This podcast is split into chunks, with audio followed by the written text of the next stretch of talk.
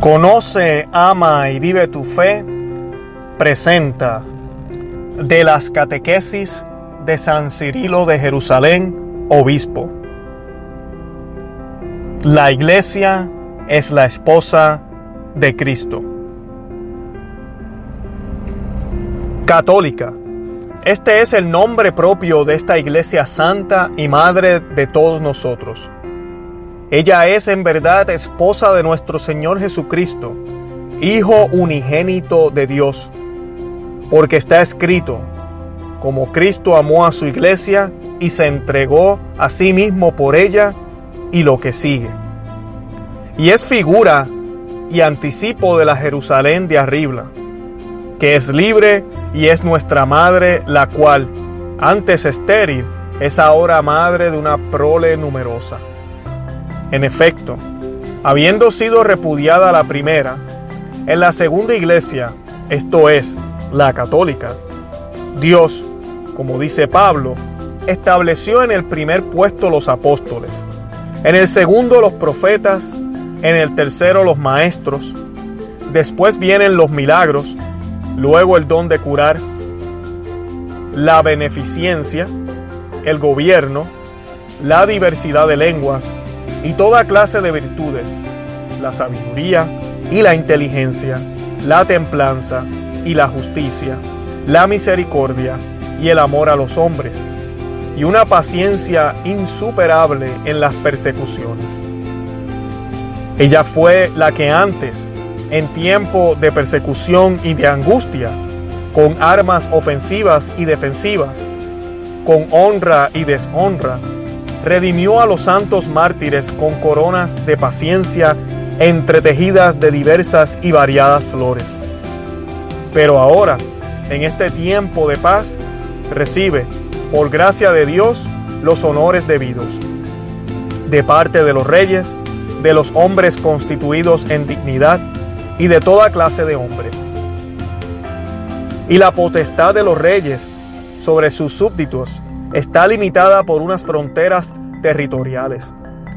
La Santa Iglesia Católica, en cambio, es la única que goza de una potestad ilimitada en toda la tierra. Tal como está escrito, Dios ha puesto paz en sus fronteras.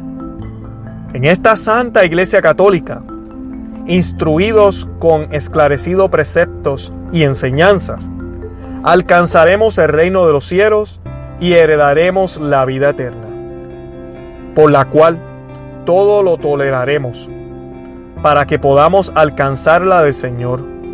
Porque la meta que se nos ha señalado no consiste en algo de poca monta, sino que nos esforzamos por la posesión de la vida eterna. Por esto, en la profesión de fe, se nos enseña que, después de aquel artículo, la resurrección de los muertos, de la que ya hemos disertado, creamos en la vida del mundo futuro, por la cual luchamos los cristianos. Por tanto, la vida verdadera y auténtica es el Padre, la fuente de la que, por mediación del Hijo, en el Espíritu Santo, manan sus dones para todos. Y por su benignidad, también a nosotros los hombres, se nos han prometido verídicamente los bienes de la vida eterna.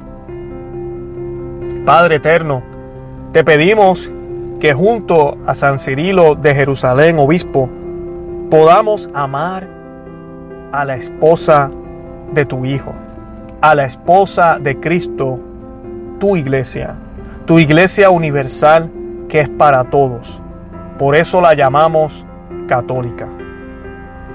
Te pedimos que nos ayudes a ver por encima de quienes la componen que son hombres pecadores y débiles, y que podamos ver el poder del Espíritu Santo a través de ella, y podamos entender que la iglesia es una santa, católica y apostólica, porque su cabeza es santa. Mi Señor, te damos gracias por tu intervención, te damos gracias por tu mediación, y te pedimos que en el nombre de Jesús, nos ayudes a ser fieles a tu santa iglesia. Todo esto te lo pedimos en el nombre de Jesús, que vive y reina por los siglos de los siglos. Amén. San Cirilo de Jerusalén, ruega por nosotros.